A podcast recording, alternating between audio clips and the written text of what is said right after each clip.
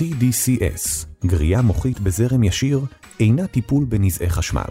הכלי שנקרא TDCS משמש לשפר את יכולת שליפת המילים אחרי שבץ, עוזר בשיפור יכולת שליטה קוגניטיבית אצל אנשים בריאים, מיושם קלינית לטיפול בלקויות למידה ולשיפור הבנת הנקרא גם אצל בריאים. בר דעת, הפודקאסט של אוניברסיטת בר אילן. והפעם, פרופסור נירה משעל, מהמעבדה לשפה ומוח בבית הספר לחינוך, על לחשמל את המוח, לשפר את המוח.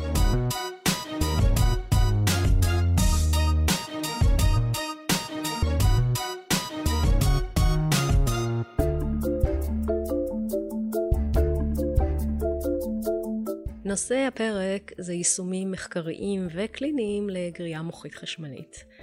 כשאני אומרת שאני מתעסקת בגריעה מוחית חשמלית, מיד כל אחד בחוויה האישית שלו חושב על קן הקוקייה ועל ECT.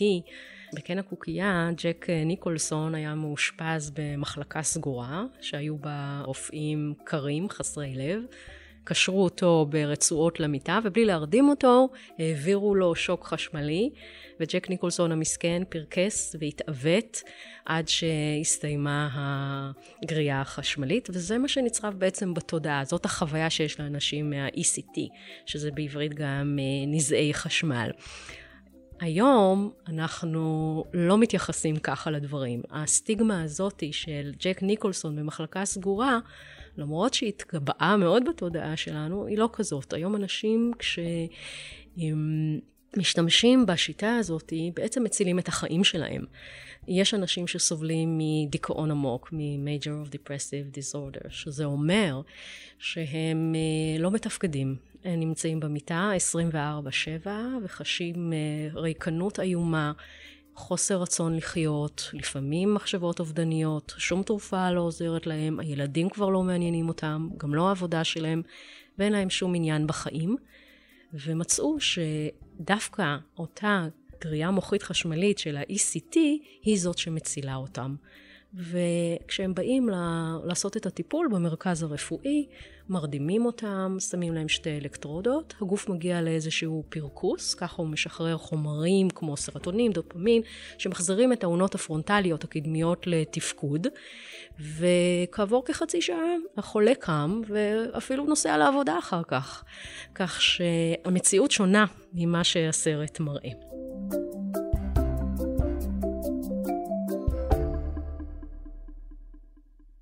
היום אנחנו מכירים שיטות שונות לגריעה מוחית חשמלית. ה-ECT זאת שיטה אחת, אבל אנחנו כחוקרים, ואולי אפילו כמטפלים במרפאות קטנות, לא בבתי חולים, מתעסקים באמצעי גריעה מוחית חשמלית אחרת. אחד מהם זה ה-TMS, שזה Transcranial Magnetic Stimulation. שיטה נוספת זה ה-TDCS, שזה Transcranial Direct Current Stimulation, ואפילו יש Deep Transcranial Magnetic Stimulation, Deep TMS, אלה הם שיטות שנכנסו לשימוש החל משנות ה-2000, והן משמשות לטיפול בכל מיני היבטים קליניים, למשל טיפול בסכיזופרניה, בסימפטומים החיוביים והשליליים, בהלוצינציות אודיטוריות, בדיכאון כמו שהזכרנו. יש לזה גם יישומים מחקריים לשיפור יכולות קוגניטיביות שונות, באנשים שהם בריאים, וגם באוכלוסיות שהן פסיכיאטריות וקליניות לשפר תפקודים קוגניטיביים לקויים. אנחנו חוקרים איך אפשר לשפר פרגמטיקה, במיוחד באוכלוסיות כמו אוטיזם, איך אפשר לשפר הבנת הנקרא בלקויות למידה, איך אפשר לעזור לאנשים שעברו שבץ מוחי, והיום הם סובלים מקשיי דיבור, יש להם אפאזיה, הם לא מצליחים לשלוף מילים. טווח האפשרויות של הכלים האלו הוא נרחב היום, וככל שהזמן עובר יש יותר ויותר מחקרים שמנסים למצוא את הפרוטוקולים הנכונים והעקביים שאפשר בעזרתם לטפל גם באוכלוסיות קליניות וגם לשפר תפקודים מסוימים באוכלוסייה הבריאה.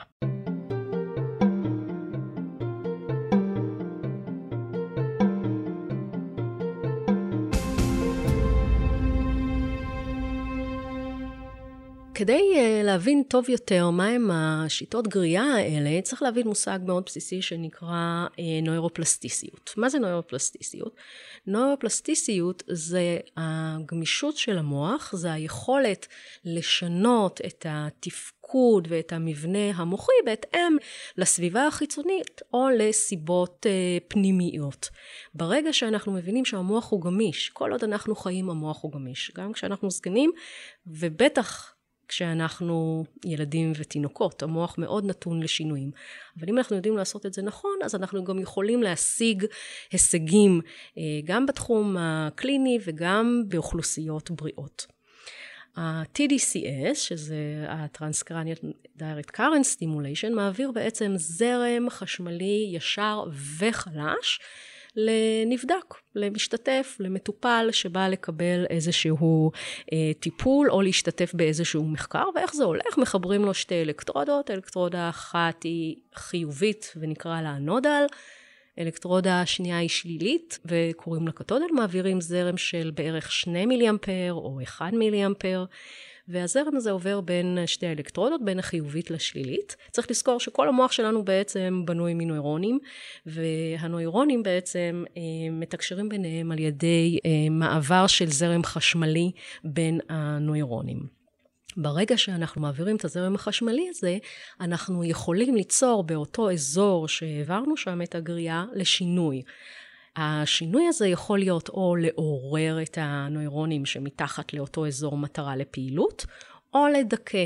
הדיכוי נעשה על ידי זה שבעצם אנחנו מעלים את סף הפעולה של הנוירון, כלומר יותר קשה לנוירון להעביר זרם חשמלי, ובכך אנחנו משיגים איזשהו אפקט דיכוי. מסתבר שלפעמים אנחנו רוצים לעורר את המוח לפעילות, אבל לפעמים אנחנו רוצים דווקא לדכות אזורים מסוימים, שדווקא לזה יש איזשהו רווח. כך למשל הראינו שכדי לעורר יצירתיות, דווקא צריך לדכות פעילות של אזור מסוים, כי עצם העובדה שאנחנו מדכאים פעילות באזור מוחי מסוים, אנחנו משחררים את המוח מאותן פונקציות של בקרה ושליטה. וכך אנחנו משחררים את המוח ליותר אסוציאציות חופשיות ויותר יצירתיות.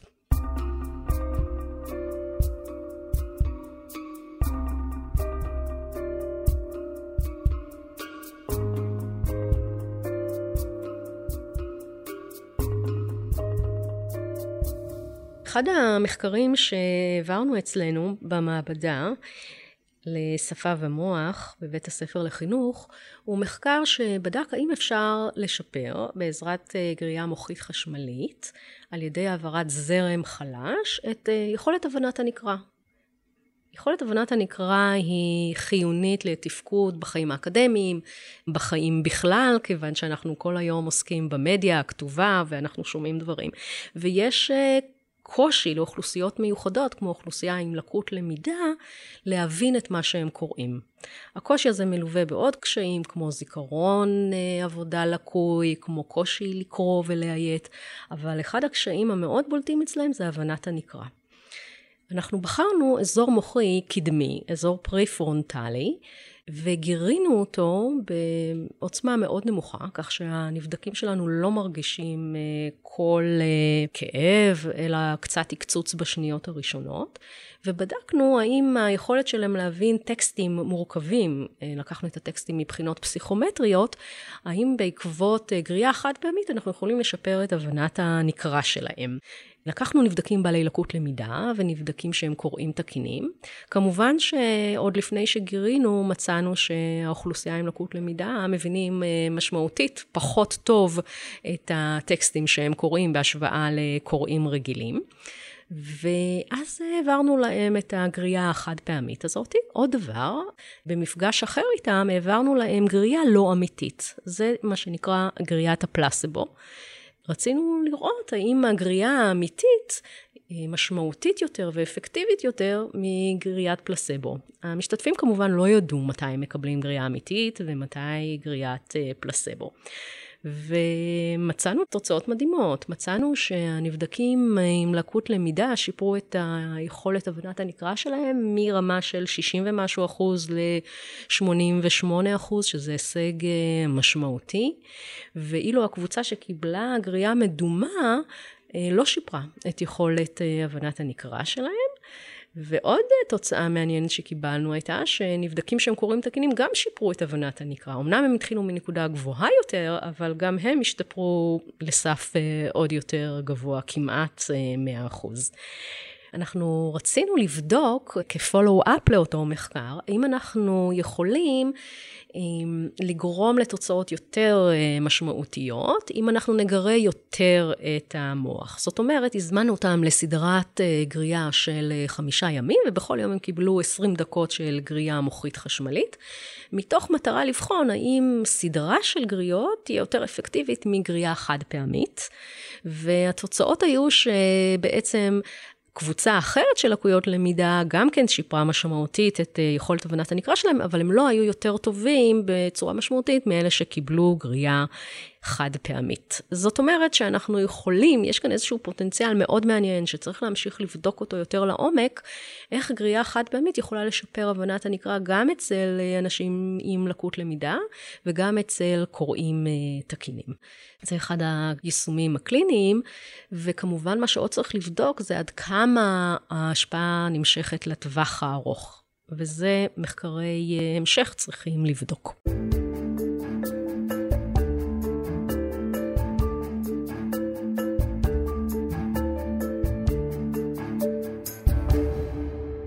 יישום אחר שלנו נעשה בשיתוף עם בית חולים שיקומי רעות, ושם בדקנו האם אנחנו יכולים לעזור, לשפר את היכולת לשלוף מילים, את היכולת הדיבור לאנשים שעברו שבץ מוחי. צריך להבין שאנשים שעוברים שבץ מוחי, ומן הסתם הם גם בדרך כלל יותר מבוגרים, טווח הגאים שלהם מתקרב ל-80 ואפילו עובר את ה-80. בעקבות השבץ המוחי הם מתקשים לשלוף מילים. הקושי הזה יכול לנוע בין חוסר יכולת מוחלטת לשלוף מילים, עד כדי דיבור מאוד מאוד מאומץ, מילה אחרי מילה, כאשר הרבה מאוד מילים כלל לא נשלפות. כמובן שהמצב הזה יוצר תסכול מאוד גדול אצל החולים ואצל המשפחות שלהם, ונדרש שיקום מאוד ארוך כדי קצת לעזור להם. אנחנו רצינו לבדוק האם על ידי גרייה מוחית חשמלית של ה-TDCS אנחנו יכולים בעצם לשפר ולהאיץ את התהליך ההחלמה הזה. מה שעשינו, אנחנו גייסנו אנשים שקיבלו שבץ מוחי, והם מה שנקרא מוגדרים כאפאזים. זאת אומרת שיש להם קשיים בשפה, שהם מתפשטים לכל מיני תחומים, דיבור, הבנה, קריאה וכתיבה. ואחרי שווידאנו שהם יכולים להשתתף במחקר שלנו, שהם מבינים את התהליך שהם עומדים לעבור, אנחנו התאמנו לכל אחד פרוטוקול טיפולי. מה זה אומר? יש מספר אזורי שפה במוח. יש אזורים קדמיים ויש אזורים טמפורליים יותר אחוריים. לכל אזור יש תפקיד משלו, אזור פרונטלי יותר מעורב בשליפה של מילים, אזור אחורי יותר על ההבנה של השפה, הדבורה והכתובה, ואנחנו רצינו לראות האם אנחנו יכולים להתאים לכל אחד מהמטופלים שלנו, את האזור שהוא ייתן את האפקט המקסימלי. כך שבניגוד לפרוטוקולים אחרים שהם מעבירים טיפול שהוא אחיד לכולם, אנחנו התאמנו לכל חולה את המקום שייתן שם את ההשפעה האפקטיבית ביותר של הגרייה. וככה אחרי שמצאנו לכל מטופל את האזור השפתי, שאם נגרה אותו אנחנו נקבל את האפקט הגדול יותר בשיפור יכולת שליפת המילים, הזמנו אותם לסדרה של 6 מפגשים במשך שבועיים, שבהם גירינו שוב בעוצמה חלשה את האזור המוחי, ובדקנו אותם לפני ואחרי, וכמובן שגם הכנסנו את תנאי הפלסבו ללא ידיעתם, וגם בדקנו לפני ואחרי האם הם שיפרו את יכולת שליפת המילים. ומצאנו שיפור משמעותי ומובהק ביכולת של האנשים עם האפאזיה לשפר את שליפת המילים שלהם. עוד יותר מעניין היה שתנאי הפלסבו לא הניב תוצאות משמעותיות, וגם בדקנו האם ההשפעה של הגרייה נמשכת לאורך זמן. כלומר, בדקנו אותם אחרי חודש וגם אחרי 3 חודשים, ומצאנו שאחרי 3 חודשים ההשפעה המיטיבה של הגרייה נשארה.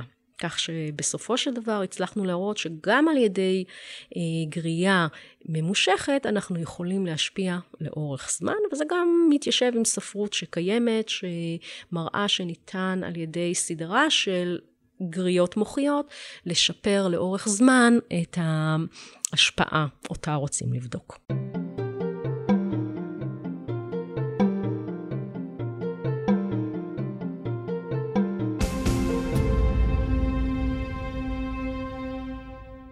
אז מה קורה עם אוכלוסייה בריאה? אני בטוחה שעובר לכם בראש עכשיו אוקיי, אנחנו נבוא 20 דקות, 2 מילי אמפר, ואנחנו יוצאים עם תפקודים קוגניטיביים. אז אוקיי, המחשבה הזאת היא נכונה, אבל היא עדיין נבדקת, צריך לקחת בחשבון שהכלי הוא רק מאושר לצרכים מחקריים, הוא לא מאושר על ידי ה-FDA לטיפול, וזאת בניגוד ל-TMS שהוא כן מאושר לטיפול רפואי בסכיזופרניה ודיכאון.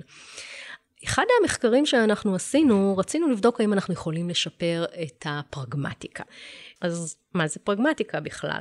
צריך לעשות הבחנה בין סמנטיקה לפרגמטיקה. סמנטיקה זה היכולת להבין את המשמעות של השפה, את המשמעות הלקסיקלית של המילים, מה המשפט רוצה להגיד, בהתאם לכללים שקיימים בשפה. זאת אומרת, אם אני אומרת, שכנעתי את אמא שלי, זה תקין ומובן סמנטית, אבל אני לא יכולה להגיד שכנעתי את המספר. מהסיבה שהמילה שכנעתי יש לה הגבלים תחביריים לגבי שם העצם שיבוא אחריה. אז אנחנו רוכשים את הכללים השפתיים האלה תוך כדי ההתפתחות השפתית התקינה שלנו. פרגמטיקה בניגוד לסמנטיקה היא להבין את המשמעות של השפה בהקשר החברתי. זה אומר שיש דברים שהם נאמרים בצורה לא מפורשת, צריך לדעת למה הדובר מתכוון כשהוא אומר את מה שהוא אומר, כשהוא אומר לי, וואו, איזה ציון מצוין קיבלת במבחן, כשאני בעצם נכשלתי, זה בעצם להבין שהוא התכוון למשהו אחר. אני צריכה להשתמש בכללים שהם לא כתובים, כדי להבין את כוונת הדובר. לפעמים אני גם צריכה להשתמש בידע עולם. זה אומר שאם אני אומרת בארוחת הבוקר הילדים אכלו ביצים, אני יכולה להבין את זה, אבל אם אני אגיד בארוחת הבוקר הילדים נטעו עצים, זה פחות מסתדר עם ידע העולם. זאת אומרת שפרגמטיקה קשורה לידע העולם ולהבנה של דברים שהם מסתתרים בתוך המשפט, בלי שאנחנו אומרים אותם בצורה מפורשת. רצינו לבדוק האם אפשר לשפר את היכולת הזאת להבין פרגמטית בצורה טובה יותר. למה זה חשוב אבל לחקור את זה? זה חשוב מפני שיש אוכלוסיות מאוד מסוימות שמתקשות בפרגמטיקה. אוכלוסיות כמו אנשים עם אוטיזם, אנשים עם סכיזופרניה, גם לקויי למידה, גם לפעמים אנשים עם הפרעת קשב, גם אנשים עם מוגבלות שכלית. יש להם קשיים בעיבוד הפרגמטי, כל אחד מהסיבות שלו, אבל הפרופיל נראה זהה. אז רצינו לבדוק על אוכלוסייה בריאה, אם אנחנו יכולים לשפר את העיבוד הפרגמטי, מתוך מחשבה שאנחנו נעשה מחקר המשך ונבדוק אותו על אנשים עם אוטיזם למשל, שהקושי הפרגמטי הוא מאוד בולט בסימפטומים שמאפיינים אותם.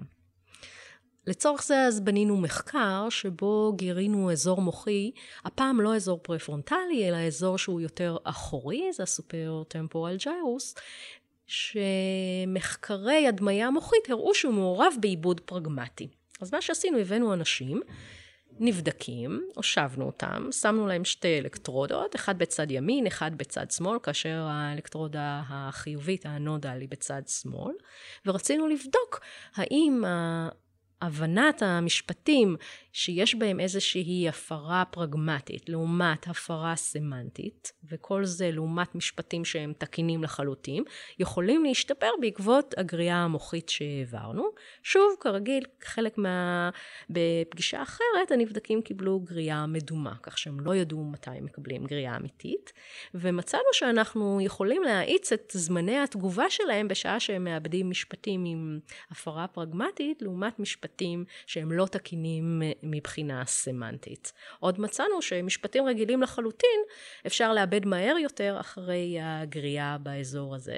זה כמובן תוצאה מעודדת שמראה שגם באוכלוסייה הבריאה אפשר לשפר את יכולת העיבוד של המשפטים, במיוחד כאלה שדורשים הבנה של ידע עולם, ולהמשיך הלאה, לבדוק את זה אצל אנשים עם אוטיזם או סכיזופרניה, שמתקשים ביכולת הפרגמטית הזאת.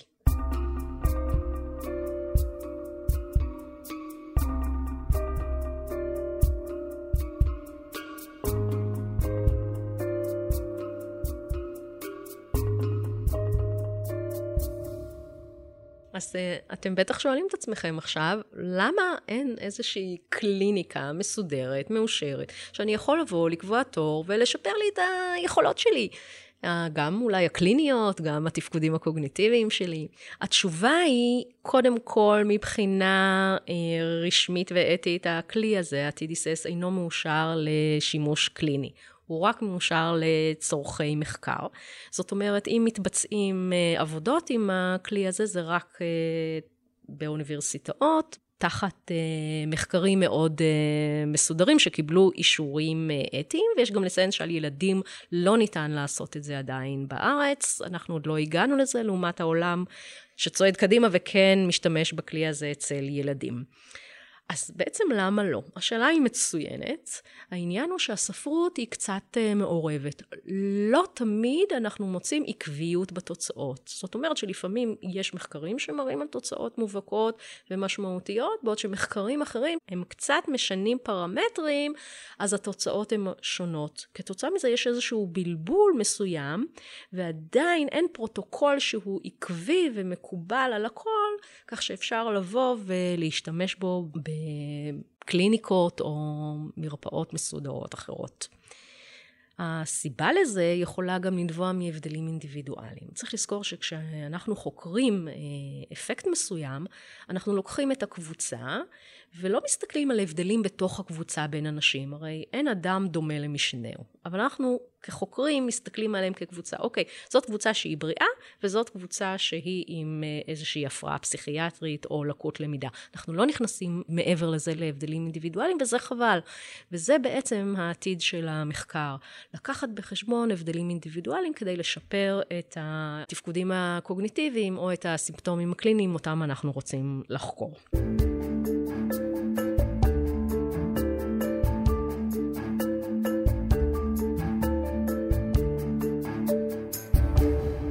אני חושבת שהמקום שאליו אני רוצה לשאוף כחוקרת, זה לפתח איזושהי קסדה.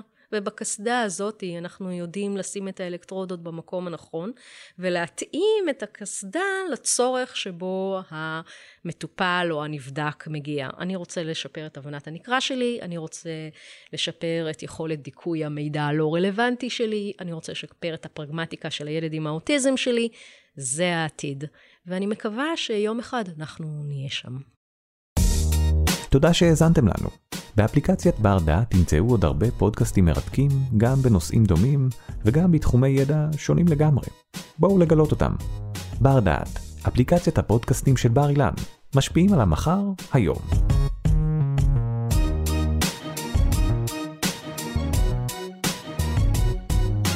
עורך דור קומט, מפיק ראשי אורי טולדנו. תודה על ההאזנה.